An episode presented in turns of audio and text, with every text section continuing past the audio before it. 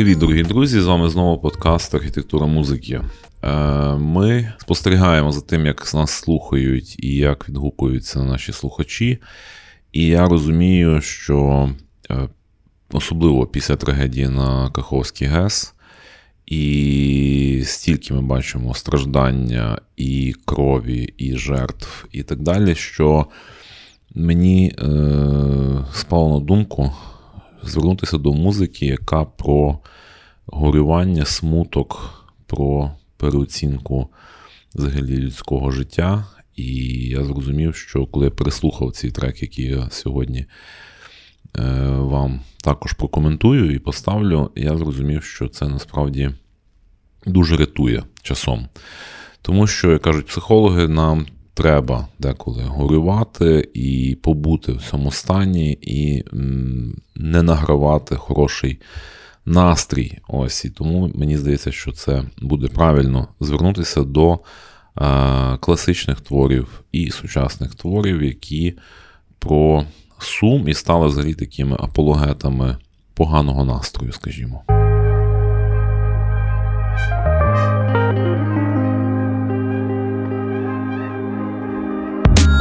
Незважаючи на те, що сучасна музика включає в себе широкий спектр жанрів і емоцій, і включають і сумні мелодії, я все ж таки почну з класичного твору, який, я думаю, що багато з вас чули і знають, пізнають цю фрагмент цього твору. Це буде симфонія номер 5 Людвіга ван Бетховена.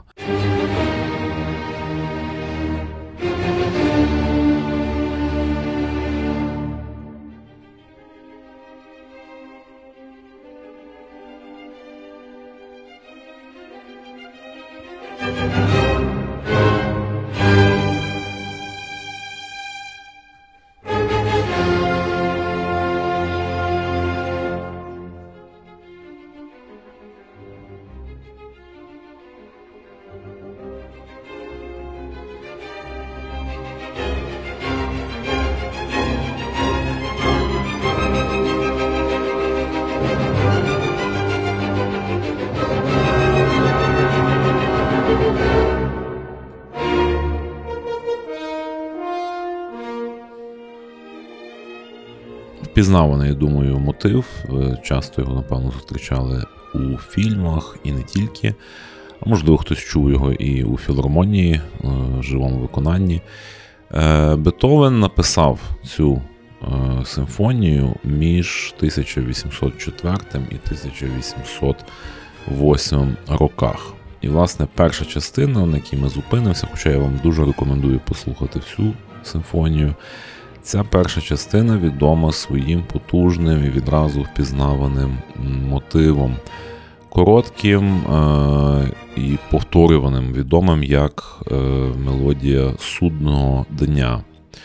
Цей мотив стає центральною темою симфонії і пронизує всю її структуру. Він відображає бурхливу і емоційну сутність твору.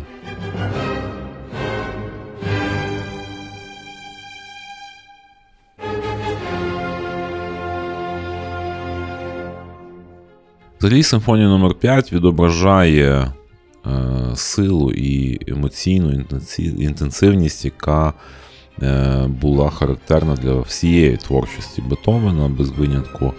Але ця симфонія стала символом волі та боротьби, а її знаменитий мотив став визнаним музичним символом, який, власне, асоціюється з нескореністю людського духу.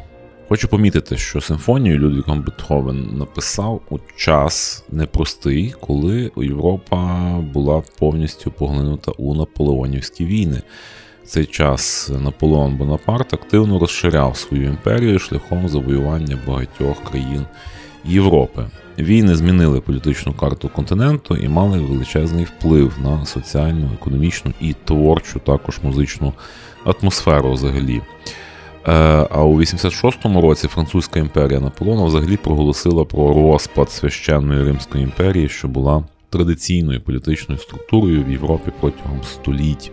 Сам Бетховен підтримував Наполеона Бонапарта і бачив його як символ прогресу і свободи. І в 1804 році, коли Наполеон проголосив себе імператором, Бетховен був вражений його лідерськими якостями і навіть присвятив йому третю симфонію, яку деколи називають ще еротична. Однак, коли Наполеон розпочав свою експансію та амбітні війни, Бетховен розчарувався в його авторитаризмі та імперських амбіціях. Він бачив, як Наполеон здійснює агресивні вторгнення і підриває взагалі принципи свободи і рівності, на яких ґрунтувалася французька революція, звідки він, зрештою, почав свій початок.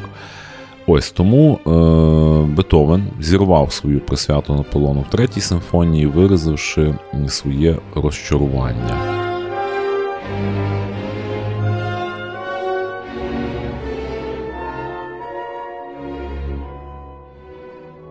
Наступною композицією, яку ми послухаємо як оду жалю, це дуже впізнаваний мотив, який зараз ми фрагменти включимо, і ви його точно впізнаєте.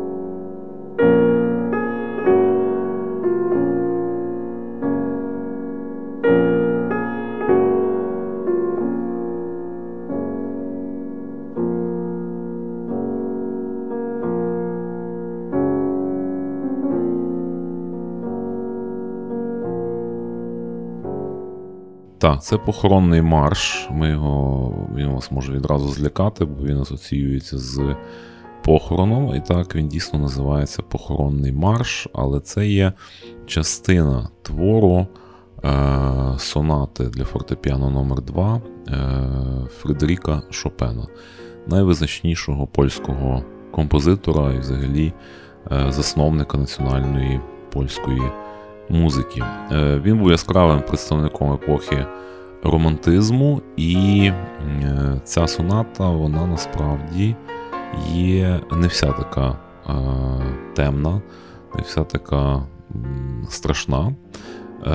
Марш цей, це є третя частина з чотирьох. Перша називається «Допіо мовіменто», друга «Скерцо», і, власне, третя – це похоронний марш і швидкий четвертий фінал, який називається «Фінале престо». Взагалі, я зараз включу вам фрагмент третьої частини, і ви зрозумієте, що вона не така вже і страшна, і гнітюча, і дуже багато в ній мелодики і поетики. І попри те, що це дійсно присвячено суму і втраті, один з критиків написав, що уявляючи свою похоронну процесію, ми піднімаємо очі догори, і серед похмурих грозових хмар раптово виринає промінь сонця. А пізніше, наприкінці цієї частини, знову затягується хмарами. То, власне, послухаємо кілька хвилин оцю середущу частину, де ми побачимо, чи відчуємо, чи прочуємо промінчик сонця.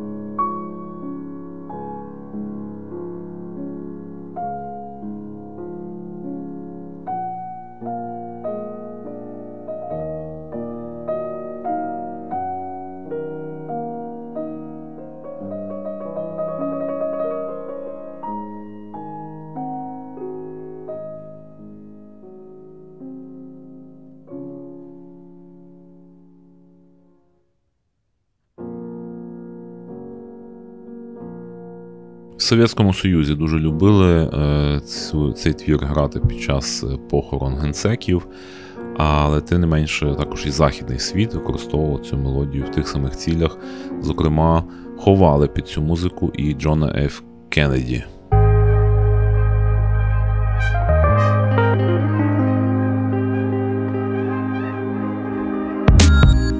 Пропоную трошки перейти в наші часи і згадати одного видатного рок-музиканта, такого рок-поета, британського, дуже неординарну особистість, яка, на жаль, від нас пішла у засвіти. Це музикант, англійський музикант Девід Боуї. І в нього є чудова пісня, яку він виконав в 2011 році, після 10 років мовчання. Нічого не випускав Боуї нового, і тут у 2011 році, у жовтні, він з'явився з цим синглом. Називається пісня Where Are We Now? Had to get the train from Potsdamer Platz.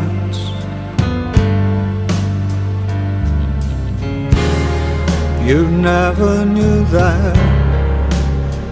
that I could do that, just walking the day.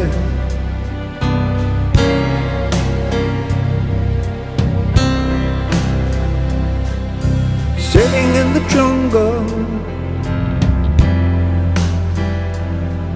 on Nürnberger Straße.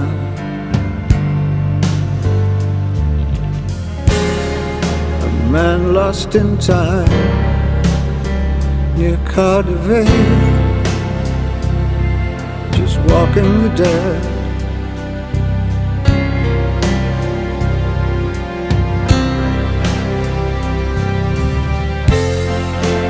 Where are we now? Where are we now?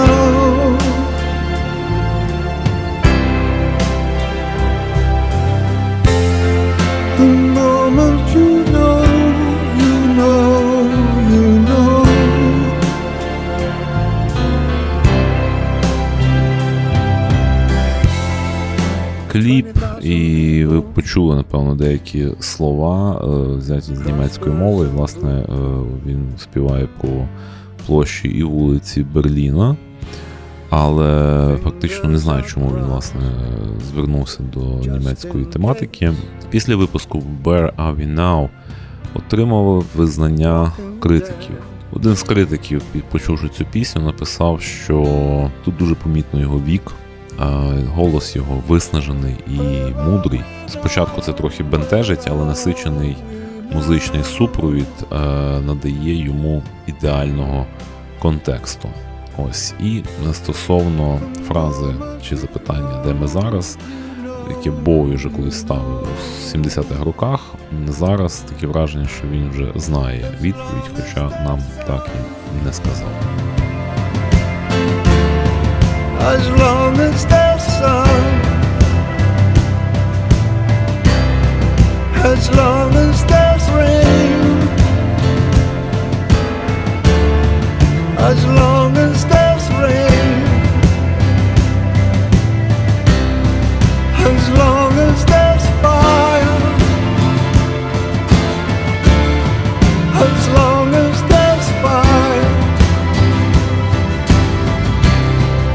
As long as there's me, as long as there's you,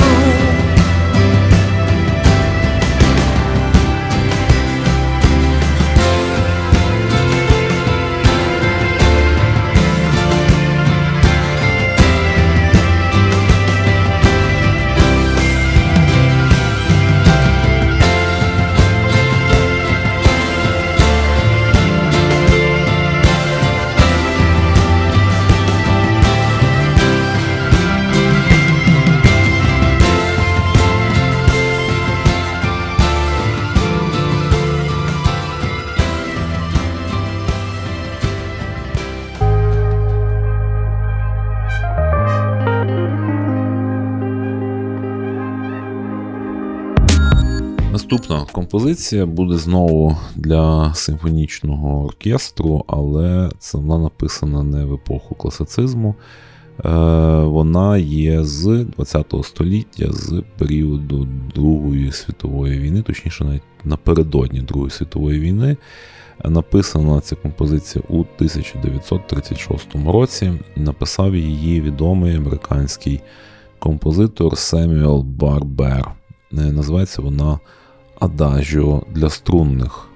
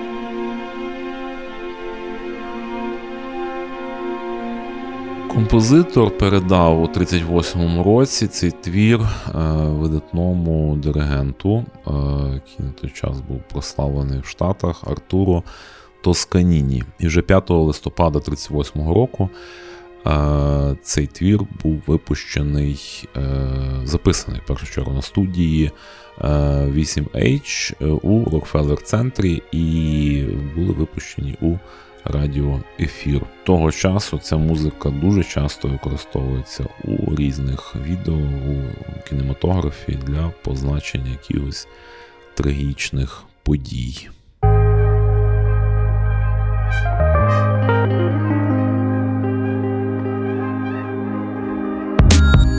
Повернімося у наші часи, і ще одною композицією, яку я хочу вам включити, є пісня однієї з моїх улюблених груп, рок-гуртів. Це є пісня гурту U2 з альбому, який насправді перший почувши в шкільному віці, альбом Discothèque 97-го року, в якому переважно все дуже, таке динамічна музика в основному, і посеред цього такого жвавого альбому є дуже цікава філософська, в першу чергу, пісня, яка поєднує в собі нотки суму і надії, все-таки, я би так висловився. Ця пісня називається If God Will Send His Angels, що означає, що якщо Бог пошле своїх янголів. Nobody is here, baby. No one here to blame, no one to point the finger. It's just you and me and the rain. Nobody made you do it, no one put words in your mouth. Nobody here taking orders when love took a train heading south. It's the black leading the blonde. It's the stuff of country songs.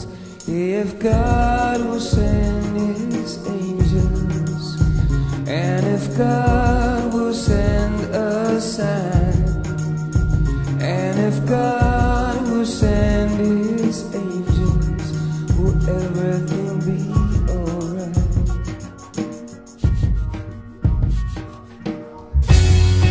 Взагалі, Боно про цю пісню висловився наступним чином. Я думаю, що тут найкраще буде для опису. Це пісня тихого гніву на те, яким є світ, і на те, що Бог не втрутився. Кілька людей навколо мене пережили якийсь жах, який вони просто не могли пробачити Богу. Особисто я не дивлюсь на світ, як на місце, де Бог керує всім, що відбувається. Я думаю, що це залежить від нас настільки, наскільки ми впускаємо Бога у своє життя.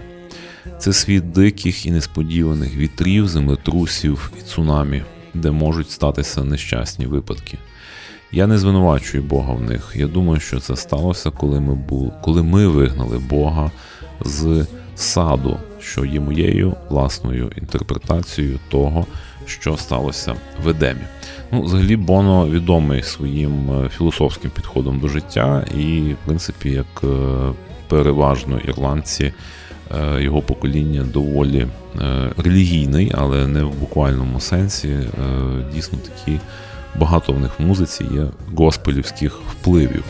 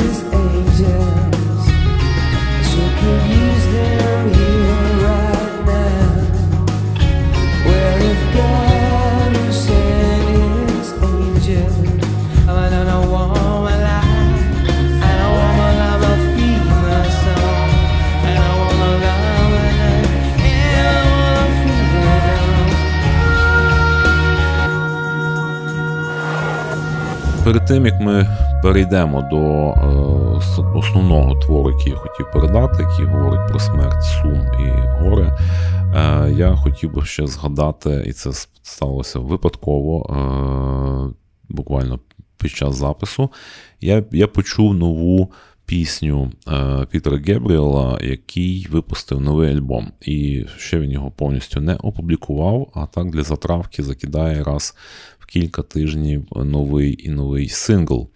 І, власне кажучи, в нього з'явився сингл, який називається Playing for Time. І в ньому він починає також з цього шопенівського похоронного маршу, але потім його дуже швидко розбавляє. Давайте послухаємо фрагмент.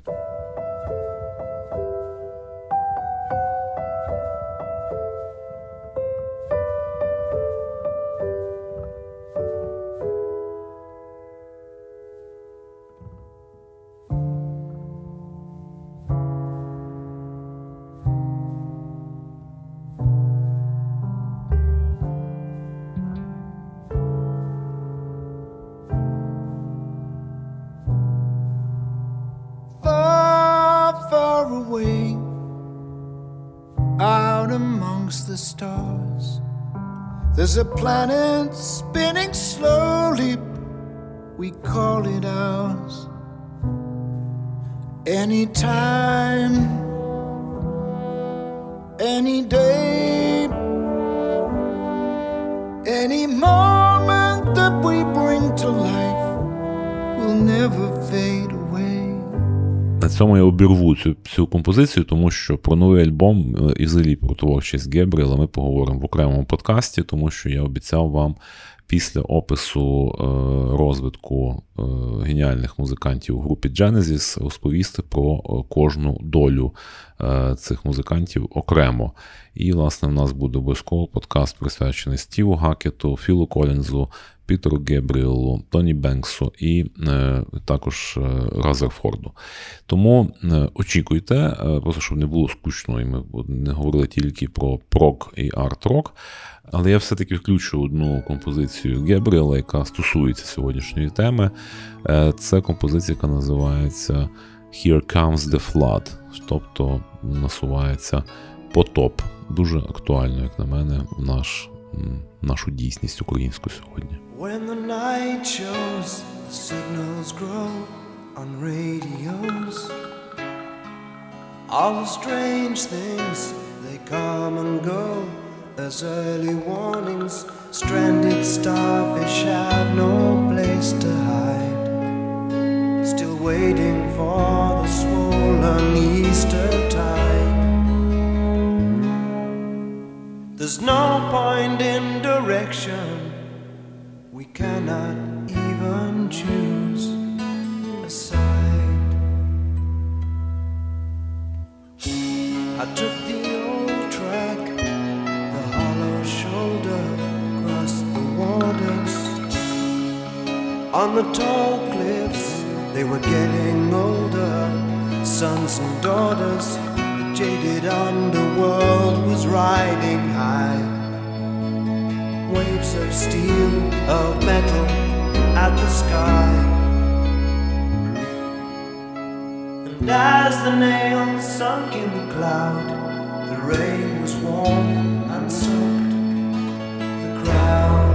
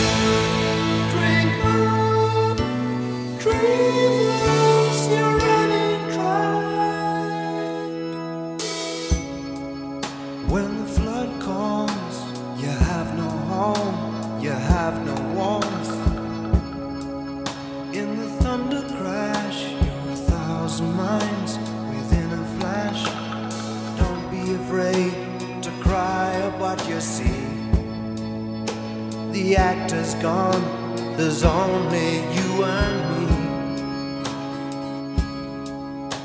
And if we break before the dawn, they'll use up what we used to be.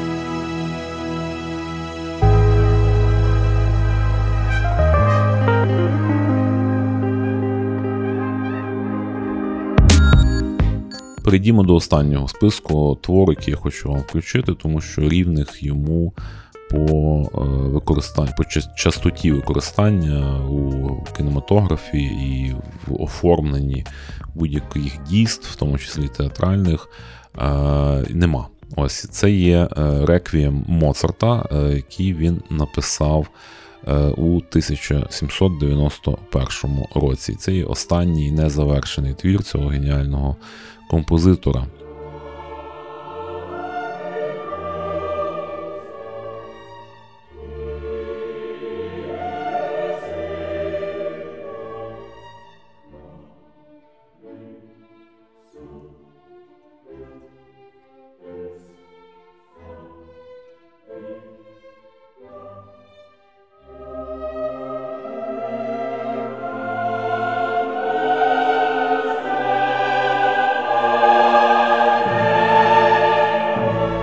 Траурна заупокійна меса, яка написана на канонічний латинський текст, який використовувала католицька церква у всій Європі. Попри те, що його перу фактично належить тільки до 2/3 цього нотного тексту, він є одним з його найшанованіших і найпопулярніших творів. Моцарт помер, на жаль, під час написання цієї композиції. Про це є, дуже дивно інтерпретований фільм про Моцарта, який називається «Амадеус». Всім рекомендую подивитися.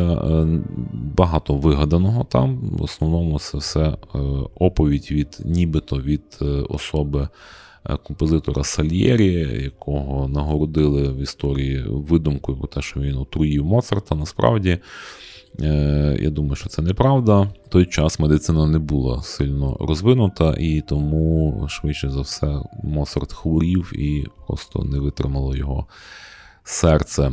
Історія дуже цікава цього твору, тому що ми послухаємо зараз один фрагмент, звичайно, але я рекомендую вам послухати весь. Його дуже багато виконань в YouTube і на Spotify, Apple Music тощо.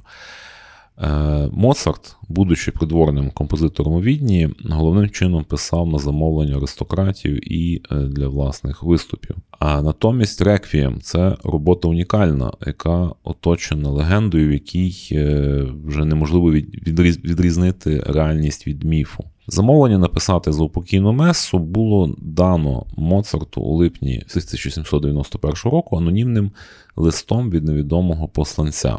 Як з'ясувалося, вже після смерті композитора замовником «Реквієму» виступив музичний аматор, граф Франц фон Вальзегг, який нерідко привласнював собі чужі композиції, видаючи їх під своїм іменем.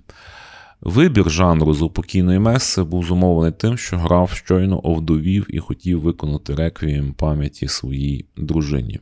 Моцарт сприйняв це дуже символічно. Йому здалося, що сама смерть стукає йому у двері і наполегливо вимагає в нього написати його останній твір і потім забрати його душу. Взагалі Моцарт відомо, що був франкмасоном, який, зрештою, під час написання цього «Реквієму» встиг ще написати дві опери, в тому числі наймасонськішу оперу «Чарівна Флейта», яка пронизана дуже багатьма символами, у які вірив, власне, молодий композитор.